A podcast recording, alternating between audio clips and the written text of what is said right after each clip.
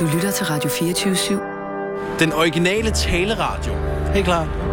Velkommen til et sammendrag af Fedeabes Fyraften med Anders Lund Madsen.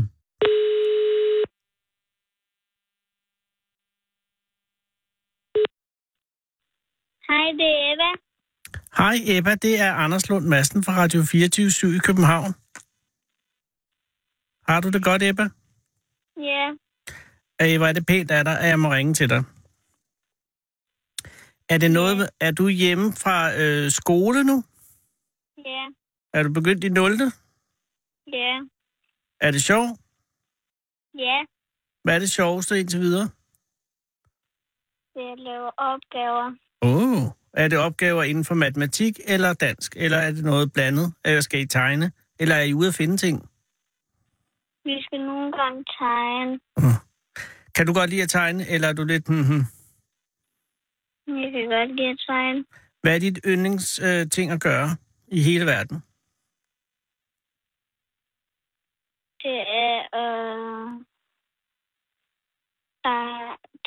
at tegne. Åh. Det, jeg ringer dig for at spørge om, er jo, at det lige har været din mormors fødselsdag. Ja. Yeah. Og hun blev... Kan du huske, hvor gammel hun blev? Nej. Nå, okay. Det står her i Skive Folkebladet, at hun blev 73 år. Det er ret meget jo. Men er hun gammel, vil du sige det? Lidt. Er hun sød? Ja. Yeah. Får du... når du er på besøg, får man så gaver af hende altid, der ligger i en skuffe? Okay. Og det er fordi, det er der nogen, der gør. Det synes jeg heller ikke, man skal. Det vil jeg lige sige. Det er mange gaver. Får du gaver, når det mere er din fødselsdag, eller også nogle gange, hvor du bare kommer hjem, så er der en gave? Når det er mere min fødselsdag. Ja, okay. Det er også det er nemmere at holde rede med. Men her til din mormors fødselsdag, for ikke så mange dage siden, var det så sådan, at I skulle ud og finde noget, eller var det tilfældigt, at du fandt det, du fandt? Vi skulle finde noget. Og hvorfor skulle I ud og finde noget? Var det en skattejagt til fødselsdagen eller sådan noget? Nej, vi havde bare tænkt os at gå op og finde nogle æbler, som vi kunne spise efter aftensmaden. God idé. Og var det altså din farmors æbletræ? Ja. Og hvor mange? Var det dig, og hvem var mere ude for at finde æbler så? Det var mine 2 kusiner og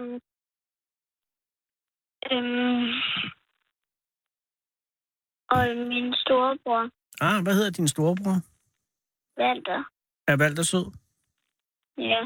Hvor gammel er han, ved du det? 10. Hvis der er nogen, der driller dig, hjælper han så dig? Ja. Åh, det er godt. Valter var med ude, og så var dine 2 kusiner med ude for at samle æbler. Gik I sammen, eller gik I sådan lidt hver for sig? Gik lidt hver for sig.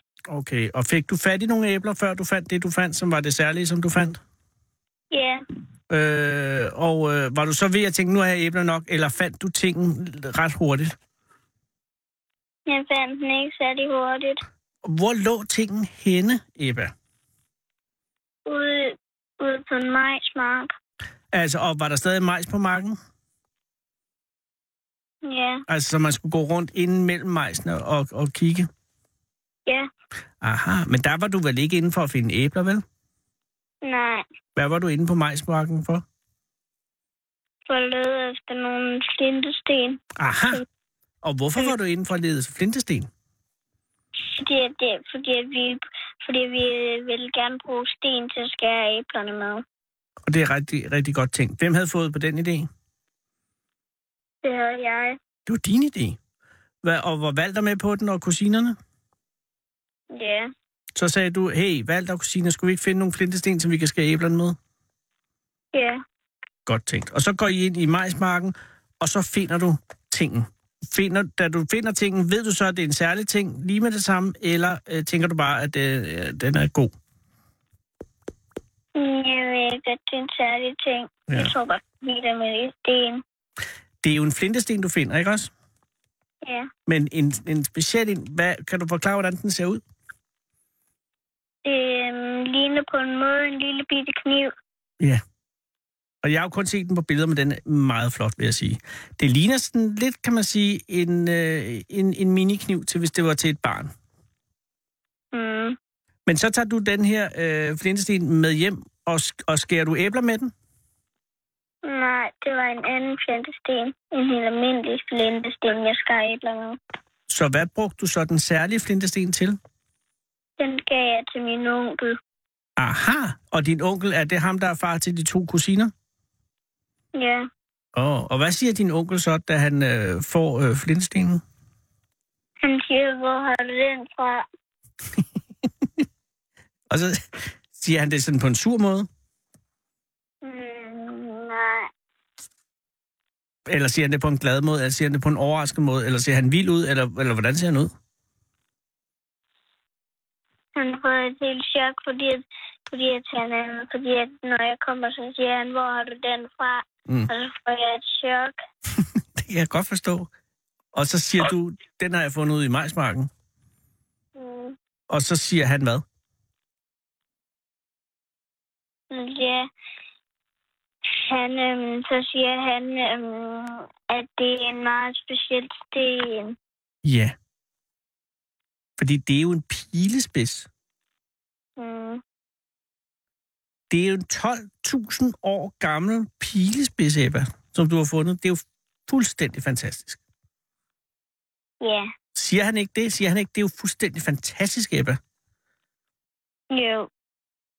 Og hvad så? Altså, er det så sådan, han siger, Ebba, den tager jeg? Ja. Yeah. Gør han det? Ved han noget om den slags? Har han sådan et arbejde, der handler om den slags? Mm. Yeah. Ebba?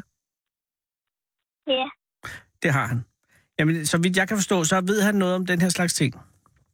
Mm. Og han får undersøgt den, og det viser sig ligesom, altså som man nu kunne læse i Skive Folkebladet i jeres avis i går, at den altså er en ægte stenalder pilespids fra 12.000 år siden, og nu er den på Museum Salum.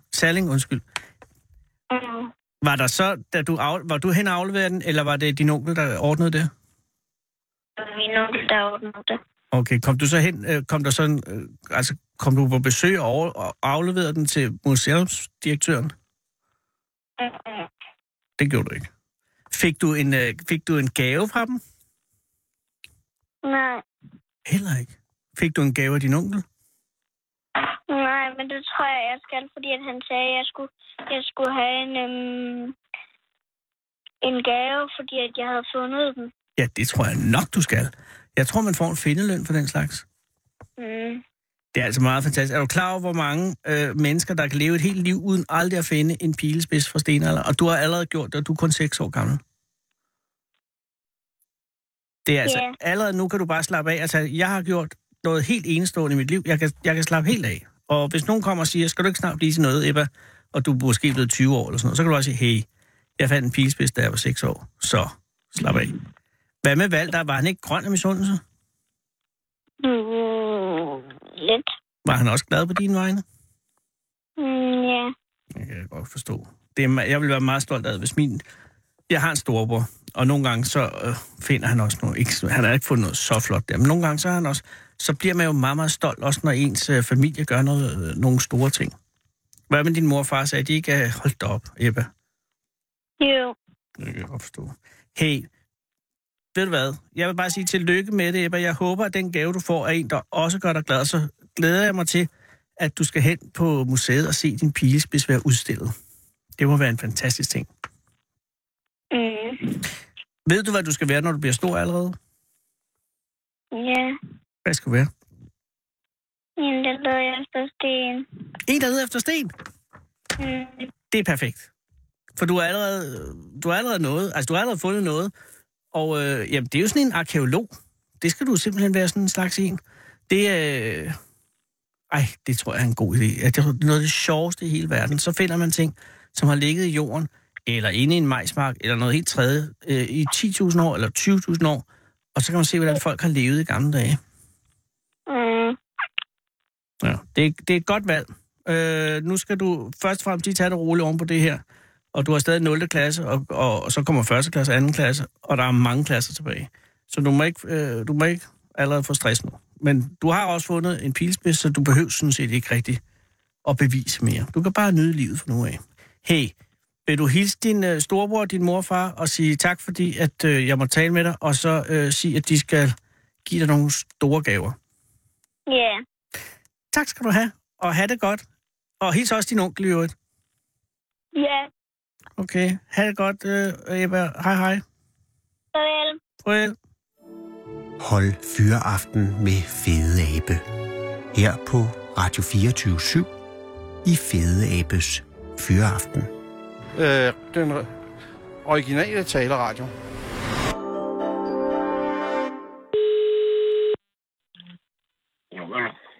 God dag, Olav Møller. Det er Anders Lund Madsen fra Radio 24/7 København. Hej, undskyld, jeg forstyrrer. Er du midt i noget? Nej, jeg sidder og venter på, at du ringer, fordi det bestilte hun jo i går. Åh, Gud i himlen, hvor er det dejligt. Men, det er da rart nok. Jo, men alligevel sidder du og undskyld mig, hvad er du i færd med ellers? Jamen, jeg er i færd med at lige tjekke alt, hvad der hedder på nettet og Facebook og min gamle veteranbil og sådan lidt forskellige ting, og hvad der ellers rører sig i verden. Det gør vi jo hver dag. Oh. Og så er jeg på vej til Odense sygehus. Jeg skal over og have kontrol på mine kunstige hofteoperationer, som jeg har haft lidt bøvl med, og den har jeg haft lukket op 8 gange i venstre side, så det er jo ikke sådan lige så sjovt mere. 8 gange? Ja, 8 gange. Det er altså, det er 7 gange for meget, vil jeg sige. Ja, det er venstre hofteoperationen. Det startede i 12. måned 10. Jeg har bøvlet lige fra starten af og haft den ude.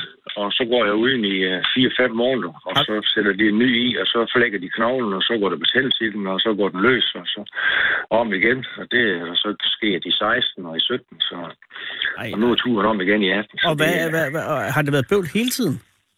Altså, har du haft perioder med den kunstige hofte, hvor det bare kørt? Nej, min højre, den fik jeg lavet i 5. måned 10 i Kolding af samme læge, den har aldrig haft problemer med overhovedet. Og min venstre, den fik jeg lavet i 12. måned 10 af samme læge, og den her bøvler lige fra starten af. Og var det, fordi det var en anden er det fra en anden fabrik? Nej, men det ved jeg ikke, fordi det tror jeg, det er en anden model, at man har sat i venstre side, og så gror den ikke fast. Først så sagde den ikke rigtig i, altså lige, og så gror den ikke fast, så sagde jeg løs, og det hoppede jeg på i 2 år, før de ville indse, at den var gal, og så tog de den ud, og så har man uden i 1,5 år for problemer med infektioner og sådan noget. Så når man ser, at den er nede på 0, så sætter man ny i igen, og så flækker man knoglen, og så går den også løs, og så sætter man ny i igen 1,5 år senere, og så får man blodforgiftning i det her, så ud igen, og så fik jeg en ny sat i sidste år i Odense, så der fik jeg stafylokokker under operationen derovre, så det kæmper jeg med endnu. Nej, det er noget af det mest sejlivet at slippe af med. Så nu skal du så, igen. Hvad skal du så nu, Olav? Jamen, jeg har ikke taget en beslutning nu, fordi lige nu der kører jeg på antibiotika 1000 mg per cirka time for at holde den der stafylokokkerbakterie ned, og det skal enten være på resten af mit liv, eller så skal jeg have den ud igen, fordi det sidder jo derinde i knoglen, eller inde i maven, mellem stemmer og knoglen, der kan man ikke behandle, for ingen blodomløb derinde, så man kan behandle antibiotika derinde. Så skal man have den ud simpelthen igen? Ja, så tager man protesen ud igen, og så hopper man rundt på et ben i et halvt års tid. Så det er overstået det hele, så får man ny sat igen. Og håber på, at der ikke er en ny stafylokok? Ja, det må vi jo så lige... Det er jo der, den ligger jo risikoen for, at noget går galt igen er lige så stor som risikoen for, at det er, at det er godt nok, fordi det er en transcend, den der. Ja, det er det. Og det er da også længe, altså siden 2010. Ja, det er 8 år. Ja. Olav, det er ikke i orden. Det er sikkert, det er jo gjort i den bedste mening, men det er sgu for længe at gå med. Det har været over Kolding sygehus, og så har jeg været over Vejle sygehus, og så har jeg endt i Odense. Ja, og er det blevet bedre og bedre, eller blevet mærkeligere? Det er lige ringe det hele. Okay. Altså undskyld for at sige det direkte, så er sundhedssystemet blevet ringere og ringere. Det er jo ikke fordi lægen eller den kvalifikationsevne, de har, er blevet ringere. Det er fordi politisk fra toppen af, der stresser man dem mere og mere og mere. De sidste har de så travlt, de vidste ikke, hvor de står hen. Det er der, det er galt. Ja, det er sgu ikke. Ja. Men hvor bor du hen? Jeg bor i Vejen. I Vejen? I Sydjylland? Ja. Ja, mellem fra Kolding ud af mod Esbjerg, så ligger der en lille by ude af Vejen. Ja, ja. Der er jeg her boet i Kolding i mange år, men vi købte en bit af landejendom med 8,5 hektar jord på, og en sø og en skov, og sådan lidt forskellige ting, nu vores børn, de var flyttet hjemmefra. Ja. Og så ville vi have sådan et sted, hvor vi kunne have en hundetræningsplads og lidt jord og natur, og så har vi det rigtig godt her, min kone med. Og hvad er grunden til, at hofterne skulle skiftes ud? Er det noget, fordi du arbejder? Det er jo start. Jeg starter som fisker i Nordsøen på fisketråler derude, og så er man slitage. Ah. Så blev man jo fuldstændig slidt op i det der, og så tager man den der knogle ud, og så sætter sådan en metalprotese i. Den højre fungerer. Det skal vi holde for øje. Ja. Det er super. Men er det fordi, du har lavet, altså så har du lavet fiskeri, altså noget dæksarbejde, eller hvad er det, der gør, det slider på? Jamen, det er jo altså manuel arbejde, eller fysisk arbejde, hvor man bruger kroppen og muskler. Ja.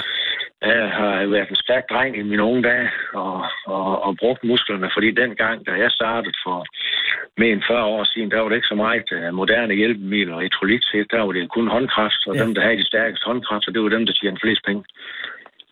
Ja. Sådan var det dengang, og der stod vi jo i vand til, så vi kunne stå op og drikke, når vi lå i Nordsøen og fiskede industrifisk derude i 8-10-12 døgn ad gangen. Ja.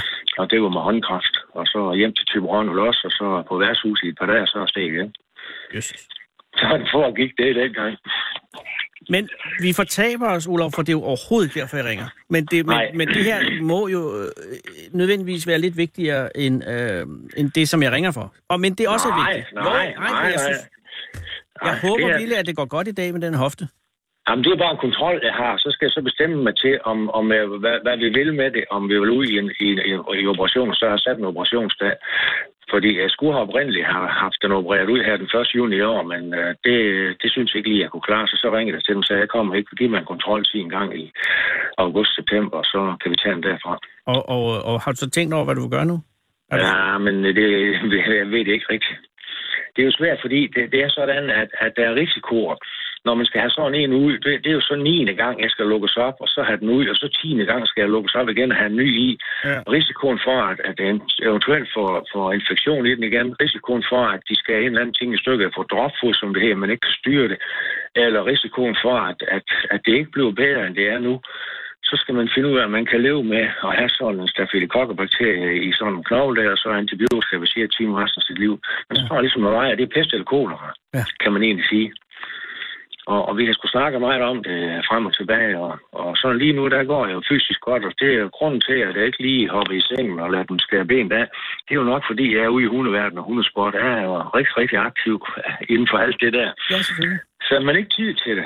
Men kunne du finde på at få simpelthen, altså få amputeret benet? Nej, det gør man ikke. Nej. Gudskelov, når du siger det er ikke der, vi er. Altså, man tager den jo ud af den der protese. Ja. Og så har man jo ikke nogen knogle egentlig fra... Altså, det er den, der sidder over knæet og så op ad i hofteskålen. Det er den del stemmer, som det hedder, man tager ud. Ja. Og så har man ikke nogen... Så kan du ikke trække på den ben. Altså, den er bare ligesom gummiben blød. Ja. Og så går man på krykke et ben i 4-5 måneder indtil infektioner og CRP-værdien, den er nede på 0. Altså, det skal være i minimum en måned, før man lukker op og sætter ny i igen. Og så skal man det har jeg jo prøvet 2 gange før, det der, så jeg ved godt, hvordan det er. Nej, jeg kan godt forstå, du er i tvivl. Så er det i den der lille elskuser der, så skal jeg jo sætte i den i de næste 4-5 måneder. Det er jo ikke lige så sjovt som... Nej, nu kommer vi i de kolde måneder, så gider man ikke. Ja, sådan, men jeg havde jo sådan set valgt, at jeg kunne have gjort det der den 1. juni, men der gik vi jo ind i de varme måneder, og så snakkede vi om det der 14 der før, så sagde jeg til kunden, ved du hvad, der er så mange ting her på ejendommen, vi har købt, og vi vil gerne have dit, og vi vil gerne have 18, og i 16 fik jeg ikke gjort noget, i 17 fik jeg ikke gjort noget på grund af hofteoperationen. Nu kan jeg starte 18 med hele en ting, og få gjort senere. Ja. Nu udsætter vi operationen til efterår, så kan vi se, hvordan det går. Så nu spiser du penicillin hver 6. time? Ja. 1000 milligram, det er altså også meget. Ja, altså det de der knoglelæger der, de mener jo ikke, det er nogen problem at tage det. Hvis man spørger andre, så hvordan har man det kropsmæssigt med det?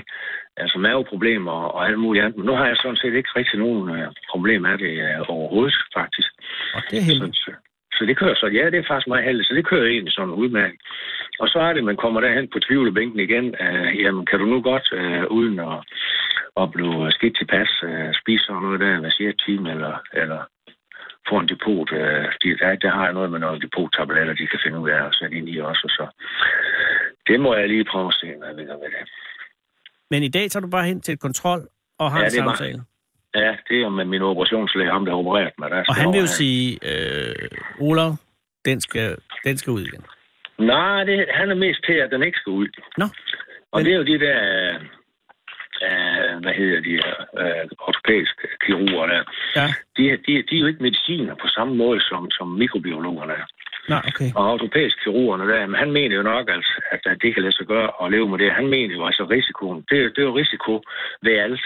Og der er risiko ved, når de skal til at skære op og lukke op og tage den der ud, være uden i 4-5 måneder og lukke op igen og sætte en ny i. Det er risiko ved. Mm. Og så kan du risikere, at det er blevet bedre. Man kan risikere dit, man kan risikere datten. Ja. Og det kan de rigtigt. Der er ingen garanti for noget som helst overhovedet. Der er ingen fortrydelsesret. Ja, det er klart. Hvis først han har lukket op og pillet den ud, så er der ingen fortrydelsesret. Så det er sgu... Den er sådan lidt svær, den der. Ja, det er klart. Men altså, udover det, så fungerer vi da sådan set godt nok. Ja, jamen, det er også rigtigt. Men... Ja. Jesus. Olav, det ønsker jeg dig alt muligt held. Jeg er glad for og taknemmelig over, at jeg ikke sidder i den situation, men det er jo noget, det er jo ikke din skyld. Nej, altså det er jo ligesom, at man skal have man skal være stærk, og fordi man skal have et godt helbred for at være syg. Det har vi jo fundet ud af med det danske sundhedsvæsen. Det er i Sverige, der skal blive syge, fordi de falder fra, så skal vi være stærke også, og vi skal være mentalt stærke for at klare sådan noget som det her. Og det er der mange, der har beundret mig over, at så kommer jeg, og så er jeg min lille el, og kører stol med krykkerne på, og så er jeg ude og have sådan en eftersøgningstræning for eftersøgningshundene på landspladsen. Ja. Så møder jeg op sådan på Sjælland til nede i kaldgrupperne dernede til arrangement dernede og undervisningen for krykker. Ja. Så det er fordi, at jamen, det er jo det, der er sjovt, og det, der er godt. Altså, når man omringer, der går mennesker og positive mennesker, så har man jo lyst til alt. Men som folk, de synes, man er en idiot, så bliver vi hjemme. Ja. Så det er nemt spil, det er. Hvor gammel er du? Jeg er 66. Det blev jeg i februar i år. Så er der mange... de skal du i mange år, de ben jo. Ja, det skulle jo gerne holde i lige så lang tid endnu. Jo. Ja, det er det. Ja. 132. Det kan jeg ikke 140. Ja, sådan noget den stil. Ja. Ja, i hvert fald godt 90, så kan vi da se på den til den tid. Jo. Kone, har hun det godt? Ja, hun er fint. Det er godt. Ja, bare, hvis jeg havde to bøvlkørende. Nej, det duer ikke lige. Hvad med hunden? Ja, det er jo noget helt andet. Den det godt. Du har flere? Jeg har to. Okay. Jeg har to. Hvilken race er det? Det er Tervueren. Hvad for noget? Det er en Tervueren. Tervueren? Ja, det er kategorien, eller racen, det er Belgisk Fyrhund. Aha. Og det er faktisk cheferen, der starter grundstammen i 1800-tallet. Først i 1900, der starter man grundstammen til Belgisk Fyrhund, Tervueren. Det er en hyrdehund. Har en vis lighed med schæferhunden? Ja, den minder lidt om schæferhunden. Den har lidt træk fra schæferhunden.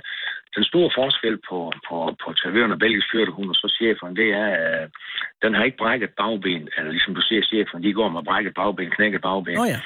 Tervueren, han er ret og rank og lige og utrolig elegant og utrolig hurtig på benene. Og hvad er grunden til, at den ikke har opnået den samme ekstreme popularitet som schæferen? Jamen, schæferne, det er jo fordi, at de har været brugt af politiet og brugt til forsvarsarbejde og bilarbejde. Derved er schæferne blevet mere populære, tror jeg, på lange bane. Og Belgisk Fyrhund, hvis vi tager Malinois'en, den korthårde af den, det er jo sådan set den hund, politiet er begyndt at bruge som pengehund, som narkohund. Og det er også den hund, det hollandske politi, de bruger til terrorhunde og sådan noget. Den er betydeligt mere skarp i hovedet, og den er betydeligt mere modig end den chefer. Og chefer, den kan man jo sådan set knække, når man har lyst til det. Det kan man ikke med en Belgisk Fyrhund. Der er meget mere psyke og meget mere mentalitet i dem, og de er også noget hurtigere. Men en chef, der kan du altså sætte dig for, nu skal det være, og så er den knækket. Ja. Det kan man. Og der skal man have det mere. Ja, sådan. Det er i hvert fald erfaringen.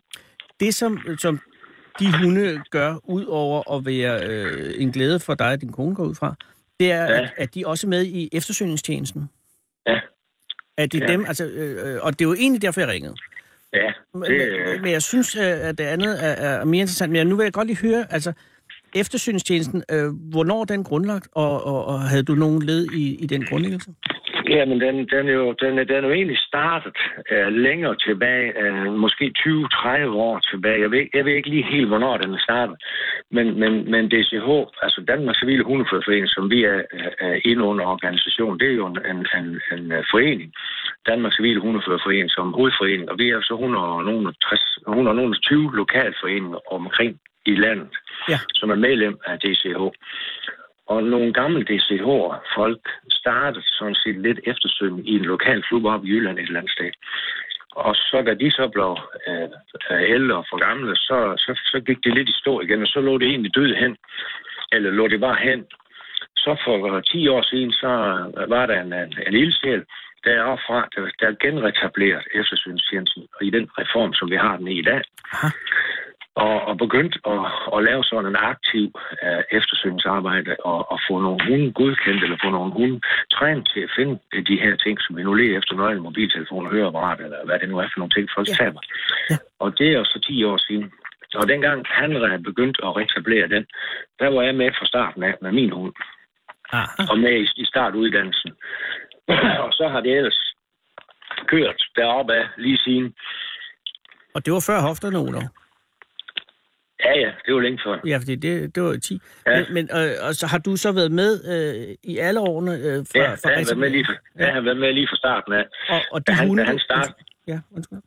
han startede der begyndte de jo lige så stille med det, og så de første gange, de begyndte at indkalde nogle hundefører, som var interesseret i at komme med i eftersynstjenester, og de første grundkursus, som vi var på, sådan nogle grundkursuser for at se, hvad er det for nogle ting, vi skal, og lige stande over for DCH. Når vi kommer ud til privatfolk, så er vi jo også ambassadører for DCH, så vi skal også have en adfærd og en udseende, der viser, at vi repræsenterer DCH på en ordentlig måde. Det var lige sådan nogle ting, vi gik igen. Og så begyndte vi ellers lige så stille at gå ud og lede efter ting, og så skulle vi have det spredt. Det nytter jo ikke noget, at vi ved det. Det er jo folk, altså menneskemængderne, eller folkene, eller befolkningen, der skal vide det. Ja. Og der er den store problem, det er at få udbredt kendskabet til DCH's eftersynstjeneste. Og DCH, jeg skal lige være helt, hvad er det, det står for dansk? Danmarks Civile Hundeførerforening. Civil, jo, det siger jeg, kunne bare ikke lige få det placeret. Danmarks Civile Hundeførerforening. Men det er altså en landsdækkende tjeneste. Ja. Kan jeg ringe lige meget, man sidder på Anholt, eller i Sønderborg, og har mistet noget, så kan jeg ringe til eftersøgningstjenesten og få en hund. Ja. Den der 71 10 40 69, det er vagttelefonen. Og det var 41 10? 10. Ja. Og hvad mere? 40 69. 41 10 40 69. 71 10 40 69, ja. Det er vagttelefonen. 40 69. Det er vagttelefonen, og er den åben hele døgnet? Det er den ikke, vel? Den har jeg, og den tager jeg mellem kl. 8 og 22. Men det vil sige, at hvis man har tabt noget kl. 23, så venter man altså lige med at ringe til næste. Ja, nogen gør, andre gør ikke. Det er sådan lidt op og ned. Og så er jeg jo så formand for eftersynsudvalget i DCH på landsplan, og har vagtlisten. Altså, jeg har en liste over de eftersøger, som er godkendt og registreret i landet. Jeg uddanner og træner også de der eftersøgningshunde.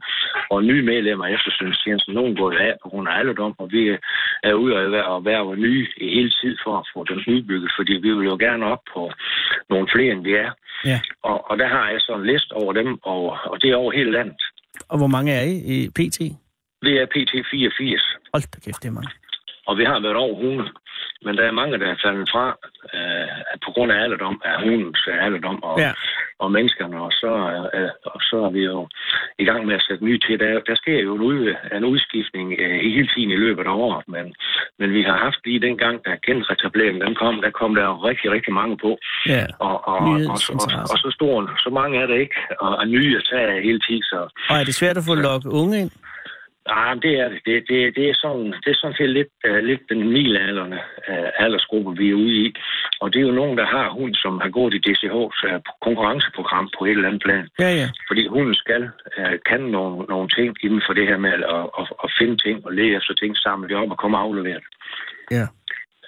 Og så det er helt nybegynder. Men det, de leder efter, er altså primært punge og mobiltelefoner og høreapparater? Det er alt.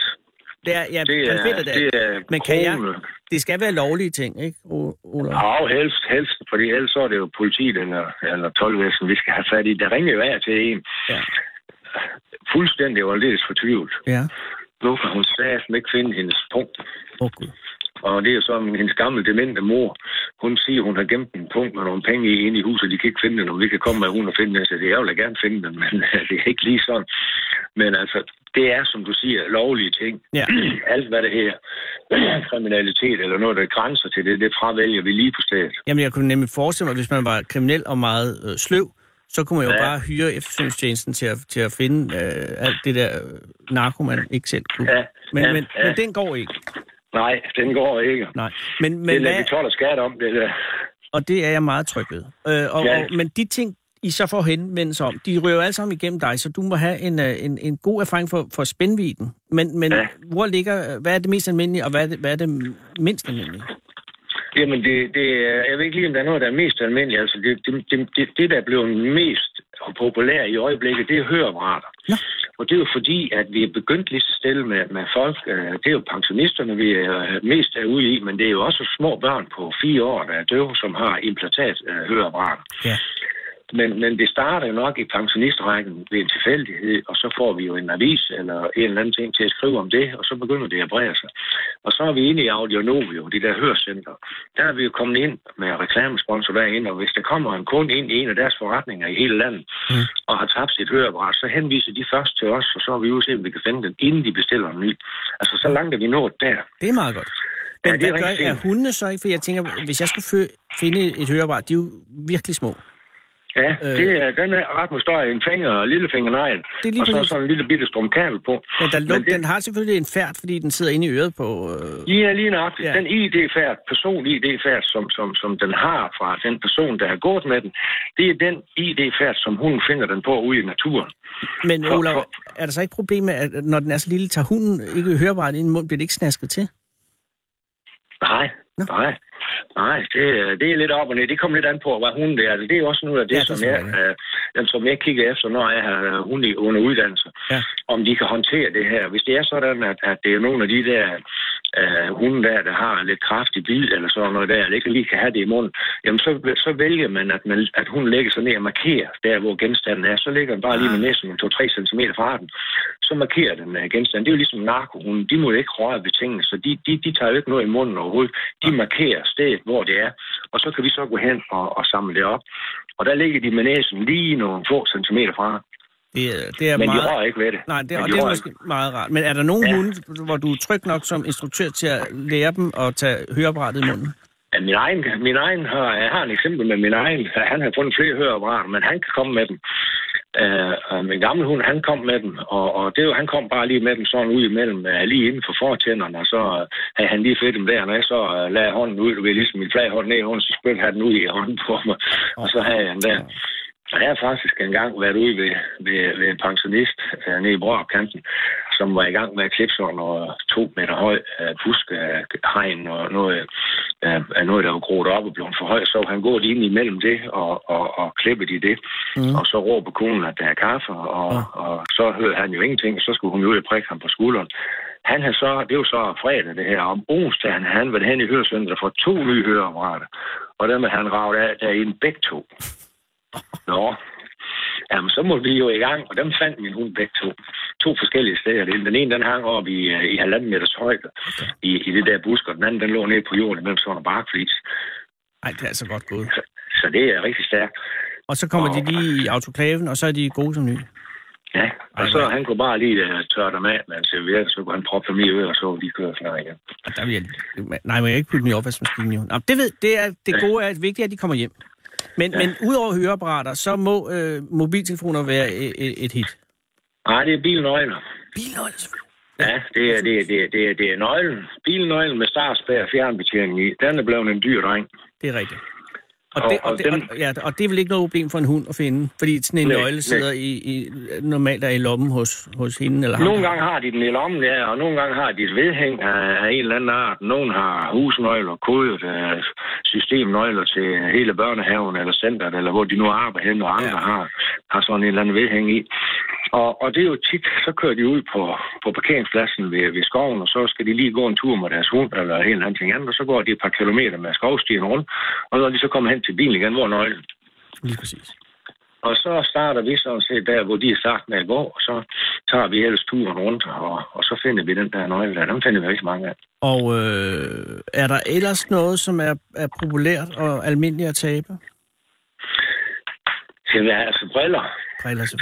Det er briller og høreapparat, og det er jo de der sæsonbetonede ting omkring Sankt Hans med hækklippning, så når det er den største sæson, vi har. Det er jo, når vi starter hækklippning, så er de jo alle sammen ude. Og så taber de alt, hvad der sidder på dem. Ja, nogle gange så rager de der grene, de går, når de går og laver sådan noget, så rager det høreapparaten af, eller også, og så taber de brillerne og på gåturen rundt omkring af det bilnøgler. Vi har jæger også, som ringer til at sige, der er svejshunde. Som det er jo et blodspor, de går på anskud og dyr. Ja. De har GPS'er på deres hunde. Og loven siger jo, at den GPS, den skal være sådan monteret på hunden, så hvis den går fast i noget gren, så skal GPS'en løsne sig. Ja. Så det er sådan, at hunden den ikke sætter fast. Ja. Og de kan ikke selv finde den igen. Nej, men helt ærligt. De er selv hunde. Ja, men de er kun trænet på blodspor. Ej, det er en GPS. Er det en GPS? Ej, det var du jo helt... Det er da helt hjælpeløst. Det er en hund med en GPS. De er kun trænet på blodspor, dem der. Og de kan kun køre på blodspor. De kan ikke finde ting på samme måde, som vores hund er. Så der er til jæger, der ringer til os. Det er fandme så har de mistet deres GPS'er derude, og så sender vi vores hund ud, og han går ikke på blodspor. Han går jo på ID. Han går jo på den der ID-dynefærd der. Som, og det er fordi mennesket har rørt ved den her GPS og monteret den på hunden, da han sender hunden afsted på sporet. Så derfor sætter hans ID-færd på den. Den finder vi også. Okay. Og det stand, når jæger, de aflager på jagt, og nogle gange så aflager de jo riflerne der, så er bundstykket der stopper de i lommen, og så er der hul i lommen, så ligger den der ude et eller andet sted. Så har vi jo finde de der bundstykker og jagtknive.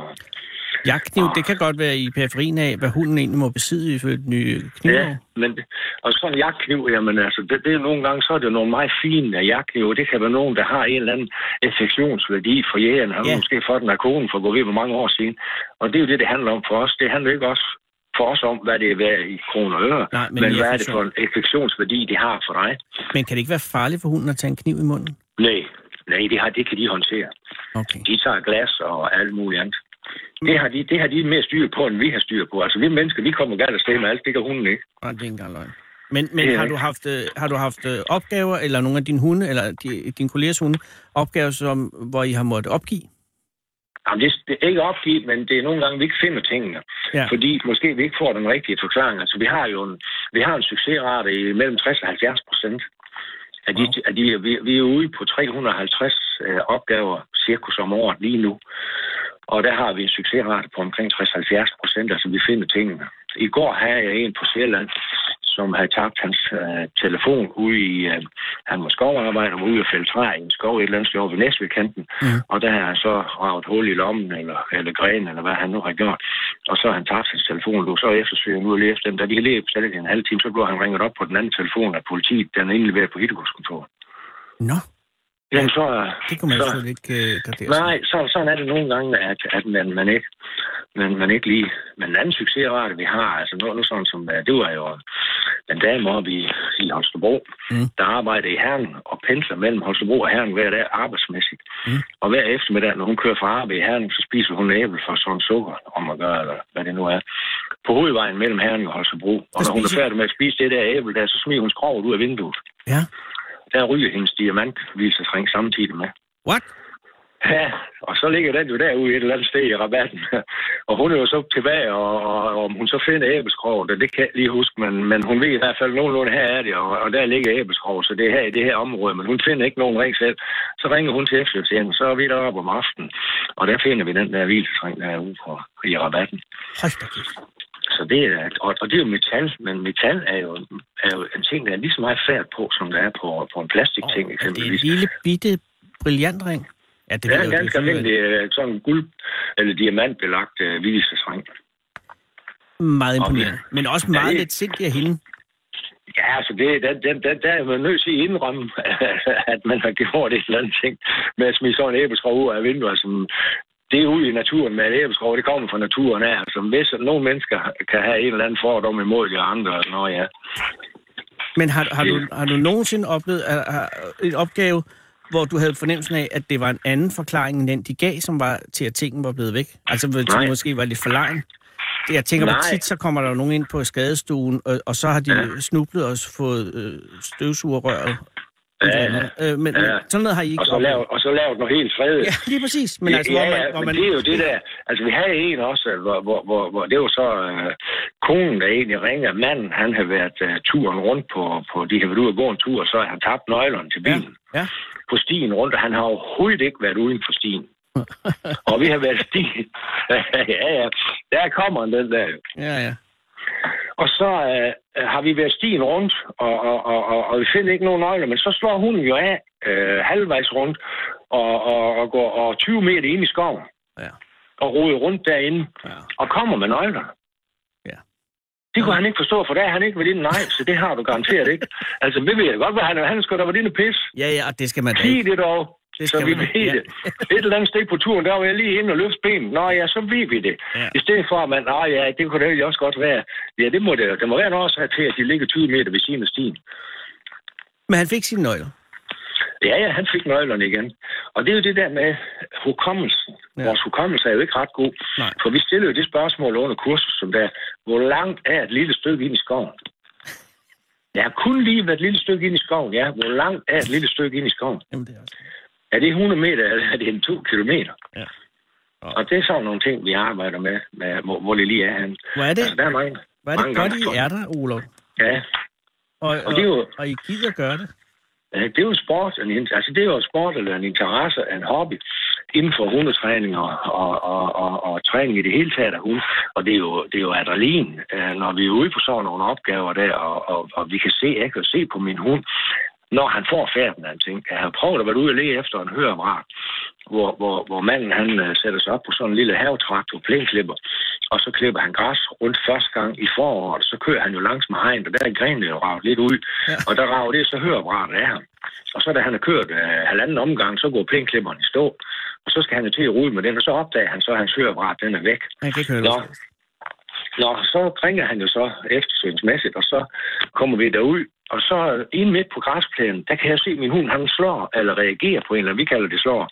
Han laver et udslag på en eller anden ting, lige når man kunne se, de render med næsen ned i jorden, og ligesom minestryger render og søger. Så laver de lige sådan et udslag på næsen. Hov, hvad var det, han slår på der? Ja. Fordi han fortæller mig, at når hunden, han laver den der, så er der en eller anden ting. Det kan være noget helt andet, men det koster en helt træs. Så derfor så koncentrerer jeg mig lige. Jeg låser mit blik på det sted, hvor jeg så, han gik med næsen, så går jeg derud og får ham til at komme derud, og så reagerer han på det igen. Der lå det halve høreapparat. Så den havde været igen plænklipperen. Så må det jo så desværre give kunden den der, så siger jeg, den her, den anden høreapparat, du har, lad mig lige se den, ja, den var der, så kan jeg så se, det her, det er så den der bagdel af den, det halve af den, den anden halvdel, den må du finde selv. For den ligger også et eller andet sted derude og smager. Men opgaven var fuldført? Ja, den er fuldført. Altså, det altså, er du var med i de 60-70% succes? Ja. Og du skal jo også ud i dag måske? Altså, det ved man jo ikke. Det ved man aldrig, fordi vi havde 2 i går opgaver. Var der succes på begge 2? Ja. Den ene af dem var der succes på. Den anden, det var den der, hvor manden han ringer med hvor telefonen var indleveret på Hittegårds kontor på politistation i Næsvig der. Så det siger jeg også en succes. Og den anden, hvad var det andet, der var blevet væk? Det var nøgle, som vi havde tabt. Og den fandt jeg. Den fandt du? Ja. Hvor lå den? Hvor lå nøglen? Hvor fanden var den? Det var også sen over på Sjælland, det kan jeg ikke engang huske. Men lå den i, den ligger jo inde i en busk. Det gør de jo altid. Ja, det er jo sådan en sti, eller sådan en eller anden gangsti, de har gået park, det er tit sådan en park, eller natur, ja, eller stier, som man har sådan nogle blå og grønne og gule ruter rundt i skoven, så går de en tur der rundt, og så har de tabt den der. Hvad er din drømmeopgave? Jamen, min succes, altså det som jeg skal sige, det egentlig er den bedste opgave for mig, det er jo nogle år tilbage. Moren, hun ringer. Deres lille datter på 7-8 år. Er barnet blevet væk? Hun havde tækket og bedt om at få en mobiltelefon. Men forældrene synes egentlig ikke, hun skulle have en mobiltelefon. Ah. Nå, men så har de så forbarmet sig over hende alligevel, og så gik den ind i julegave. Ja. Og så kommer vi hen i februar og marts måned, så begynder forårssæsonen med boldspil ude på boldbanerne inde i Kolding. Yep. Og så skal de derover til sådan nogle arrangementer over på en af boldpladserne derover med nogle andre skoler. Og så kvinder, de har ikke ret meget i tasken, så de har altid plads til noget mere oveni. Så der kommer telefonen op i toppen af tasken, og så skal hun jo nok passe på den, mens der er der nogen ude og spille bold. Mm-hmm. Og så, da de kommer tilbage til omklædningsrummet, der er den der jo ikke mere. Og så der bliver det bil mere ulykkelig, end det er, fordi nu har hun jo endelig fået den telefon, så har hun ikke mere. Så ringer hun, og så siger jeg, altså på sådan en kortklippet og 3-4 fodboldbaneareal, altså den, hvis ikke I kan se den, så skal I nok regne med, at den er i lommen på en anden. Det var min umiddelbare svar til den, men så dagen efter, så ringer faren. Ja, men de kunne fandme ikke forstå det sådan. Jamen, hvad, så der er jo kun 3,5 kilometer i kørselsafstand, så vi prøver. Og så tog vi derud der klokken 2, der var han færdig med arbejde, så mødes vi ude på de boldbane, hvor konen har forklaret, hvor de har været henne. Ja. Og det er jo igen det her med, at konen har forklaret, hvor de har været henne. Så vi startede ind i omklædningsrummet, og så var den vej ud, og så har de spillet på den bane der. Ja. Og vi var rundt om den bane, og vi var rundt af jo 10 kapsler og kaffekopper. Alt, hvad der ligger ude i naturen og den slags ting, plastikkrus, som folk har rørt ved, så smider det sig fra, og så blæser det ind i hækken. Det er der færd på, og det er for hunden en genstand. Så jeg er ved at have lommerne fulde, og det der inden vi når derud. Og så afsøgte vi området derude og på den boldbane, som nu konen har forklaret, de har spillet på. Og der fandt vi jo ingenting overhovedet. Nå, så lod jeg sådan set bare hunden gå, og så er sådan 3-4 boldbaner i forlængelse af hinanden på det der. Det er et stort anlæg, det derude. Og så kunne jeg så se, at han gik ud, ligesom der var en lille smule vind ind imod. Så kunne jeg se, lige pludselig så begyndte han den der flakken zigzag frem og tilbage. Ja. Og så blev den blev så mindre og mindre og mindre, jo tættere han kommer på genstanden. Og så gik han jo helt ind i et og samlede op, og der er han jo 3 boldbaner fra os, der hvor vi står. Ja. Og så kommer han tilbage og har noget i munden. Ja. Og det er jo den her mobiltelefon. Nej. Og så tager jeg jo den der mobiltelefon ud af munden på hunden og giver den til datteren. Er det den her, der er din telefon? Ja. Bare se hendes ansigtsudtryk, hendes øjne. Ja. Jamen, så kan jeg godt sige det. Så er du op og kører i 14 dage efter. Ja. Fordi det er sat med adrenalin, og det er sådan en infektionsværdi. Og den her debattøs, hvor glad hun blev ved det der. Ja. Faren, han troede jo ikke på hans egen øjne. Nej. Moren har jo forklaret, at de har ikke været der. Nej, men det havde de. Ja, men hun finder telefonen derude. Altså, sådan nogle ting, det er rigtig fint. Og det er jo sammen med også en anden en også, det er også et par år siden. En ældre kone, der ringede til mig, hun har mistet hendes gulddubléur. Oh. Ja, det er jo sådan en, man køber på loppemarkedet til en 20'er. Ja. Oh, ja. Men den er hun fået af hendes mand i bryllupsgave for 45-47 år siden, og nu er han jo så død. Så har hun jo været ude og rode ude i hækken, så har hun så fået den der ravet af. Ja. Og den har jo en enorm værdi for hende. Det er klart. Så der må hun jo kravle rundt ud i hækkeafklipper og brække grene og forskellige ting. Ja. Og det tager jo kun 10 minutter, så kommer han jo med den der gulddubléur der. Ja. Og så en gammel kone der, hun er jo også helt rørt over for den der igen. Altså det er sådan noget, der har værdi. Det er jo det, I gør for folk, Ola. Ja. Det er at finde en eller anden ting. Det er det, at I gør folk hele igen. Ja, altså det der er effektionsværdien i det. Ja, og I tager ikke engang penge for det. Nej, vi får jo kun den der statens kørselsgodtgørelse, som det her kilometertakten, så vi ikke har brændstofudgifter. Vi skal helst ikke have direkte udgifter på det, altså. Nej. Men når det er 3,5 kilometer over til hende pigen med mobiltelefonen, ja, så er der noget med 20 kroner, ikke? Ja, så er det ingenting i det jo. Ja. Så får man en 20 eller 40 kroner, så kan man købe en liter benzin og en par cigaretter, så er det godt nok. Og skulle sådan en mand ikke kunne have en venstre hofte, som bare fungerer? Jo tak, det skulle han. Ja. Jamen, det er, altså, noget af det, som man vælger fra, det er sådan en anden episode. Nu bor jeg ikke så langt fra... Det er jo lige meget med lufthavnen, Varmdorp Lufthavn, der er sådan på flyvepladser, privatflyvepladser, faldskærmsudspringer, sådan noget derude. Og så har de jo der i, det er jo så også 3-4 år siden, der havde vi en kraftig blæst i en periode. Og så har det ombart været ude og springe ud af faldskærmen i den der kraftige blæsevejr. Og så ringer der så en mand til mig helt op i skyerne, og han er slet ikke kommet ned på jorden endnu. At når de så springer ud fra den der flyver, hvis den første faldskærm, den så ikke udløses, så skærer de den af og udløser nummer 2. Og det er faktisk sådan en rygsæk-agtig task, den er i, sådan det der faldskærm der. Ja. Og den er jo så væk, den vil han have, jeg skulle lede efter. Ja. Og den koster jo 25.000. Nå ja, så det, og han kørte jo helt, og ved du hvad, så det er sådan set fuldstændig hammer ligeglad med. Ja. Når du har råd til at springe ud af faldskærm, og du har råd til at flyve, så har du også råd til at købe dig en ny faldskærm. Ja. For det første. For det andet, så skal du have, den er jo blæst op fra 3 km højde. Ja. En skov, en mark, her eller der, og der er flere marker rundt omkring, men han kunne fortælle mig nogenlunde, når det var han, så kunne jeg ud og lige efter, og sige, nej, du kan fandme, tror jeg, ikke. Du skal fortælle mig lige nøjagtigt, hvor det er henne, sådan og sådan og det, Du skal have tilladelse til de landmænd, som nu har de marker og den skov, til at jeg må gå ud i deres afgrøder og lede efter den her. Ja. Og når du har den, så kan du ringe igen. Ja, men den koster så meget. Jamen ved du hvad, det er jeg fuldstændig ligeglad med. Okay. Du skal bare have tilladelse, fordi vi kan ikke bare... Nej, vi kan ikke være ude på folks marker, kornmarker eller råmarker. Det skal vi have tilladelse til, inden vi går i gang. Så det er dig, hvis du har fundet din fandskærm. Det kan være, den hænger op i trætoppen i skoven. Og så har jeg snakket med et par andre. Når du snakker 3 kilometers højde, og det blæser en pivepilikan, den kan vel blæse 8 kilometer væk, inden den lander. Ja, det er ikke engang. Det kunne tage det meste af et kvartal at finde. Ja, så den finder vi jo aldrig alligevel. Så det er jo tilfældigt folk, der spotter den der på et eller andet... Ja. Ved du, fik han nogensinde sin... Det er jeg slet ikke, fordi det ved jeg slet ikke. Fordi der er vi jo nødt til ligesom at vælge fra. Vi har jo også den ret eller den mulighed, at vi kan sige nej til opgaver, som er fortvivlet. Altså når du snakker om det der ærlige, uærlige, så vil jeg også godt fortælle, der er en anden en, der ringer til mig. Det er jo en over fra Fyn, Midtfynskanten et eller andet sted. Ja. Om jeg kunne finde sådan noget sølvtøj. Ja. Det er da muligt, jeg kan det. Altså, hvad er vi ude i? Jamen, det er jo sådan noget festspil, de har haft ude i skoven. Ja. Og så har de pakket der var sådan sølvtøj, der var pakket ind i en viskestykke. Ja. Tænker, den lyder lidt sådan, og du er sikker på, at det er noget, der kan tåles i dagens lys. Det sagde jeg direkte til ham. Ja, det var i forbindelse med noget festspil. Nå, jamen, hvis det er i forbindelse med noget festspil, så lyder det sgu mærkeligt, at det har ligget der i 2 år. Men nu kunne de finde det igen. Nå, altså, den tror jeg nok lige, vi skal overveje den der. Altså om det så er noget fra forældrenes gård af, hvor en af dem har taget sølvtøjet og pakket lidt i en væskestøtte og ud og gravet ned ud i skoven, fordi de andre arvinger ikke skulle rende med det. Altså, den lugter der en eller anden ting. Og så snakker man jo sådan set bare folk efter hovedet, og så men det kan vi ikke lige klare i dag. Og så må de selv finde ud af det.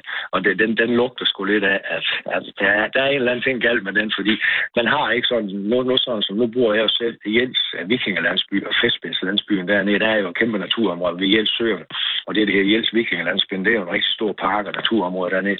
Den bruger jeg jo til det, og de har selvfølgelig også guld og sådan noget, men man pakker jo en masse sølvtøj ind i en viskestykke og går ud og graver ned ud i skoven, og så har det ligget der i 2 år. Det tyder på, at det er jo noget, der skulle gemmes ind til de andre, nu væk. Jesus. Ja, vi har fundet... det er jo en tilfældighed. Ja, det er jo det. At de er jo på træningsarrangement, og så finder de jo et område inde i skoven, hvor der er noget nede, så de begynder at grave, og så er det en masse, airbags og radioer. Og så ringer man jo omgående til politiet, og det er jo polakkerne, der hænger op dernede derude. Det har været noget, der har stjålet rundt omkring, så jeg tror, der var 25. Der er forskellige. Jeg har airbags og CD-anlæg, radioanlæg, GPS og sådan noget. Så det har vi prøvet. Olav, jeg kan mærke én ting. Jeg kan mærke mange ting lige nu, men jeg kan mærke en ting, der jeg er nødt til, hvis vi må, at komme over og følge dig på en eftersøgning på et tidspunkt i radioen. Ja. Hvis du vil tillade os at gå med. Ja. Er det et ja? Jamen, det er et ja. Yes. Det er det. Ellers så kan du jo bare få en på Sjælland. Ja, det er fuldstændig... Nej, jeg vil ude med dig fra Hyland. Men, og så er jeg nødt til at bryde af nu, fordi programmet det er jo løbet af sporet, det her. Men det er kun så glimrende, fordi det er vidunderligt, men jeg er nødt til, fordi at der er en mand på gaden, der er kommet op. Men må jeg ikke gemme dit nummer og så ringe op til dig, og så vi kan aftale på et tidspunkt i løbet af efteråret eller noget? Ja, gør det. Ja, men det er godt med alligevel. Jeg ønsker dig alt muligt held og lykke. Og på genhør, Olav. Ja. Og hils din kone og hundene. Det skal jeg nok. Hej. Hej. Der spises. Fordi foran mig, der står det på en meget flot og mørkt stykke skifferindkage. Der smaskes. Oh, wow. Kæft, den er også god. Der grines. Der drikkes. Vi skal smage på fransk cider. Skål. Skål. Og godmorgen. Godmorgen. I Croque monsieur. Croque monsieur. Radio 24/7's frankofile weekend morgenprogram. Med fransk mener vi sådan set bare én ting, nemlig at der er usigeligt højt til loftet. Croque monsieur. Er der nogen som helst grund til at stå op om morgenen? Altså, jeg vil hellere sige, hvad tid på morgenen mener du? Hver søndag kl. 7. Altså, og der er masser af syrlighed. Her på på Radio 24/7. Ja. Altså det danser på tungen, ikke også? Og det bliver ved. Og er klokken 7 for tidligt på en højhellig søndag, så kan du som altid downloade Croque monsieur på radio247.dk eller der, hvor du henter dine podcasts. Den originale taleradio. Du lytter til Radio 24/7.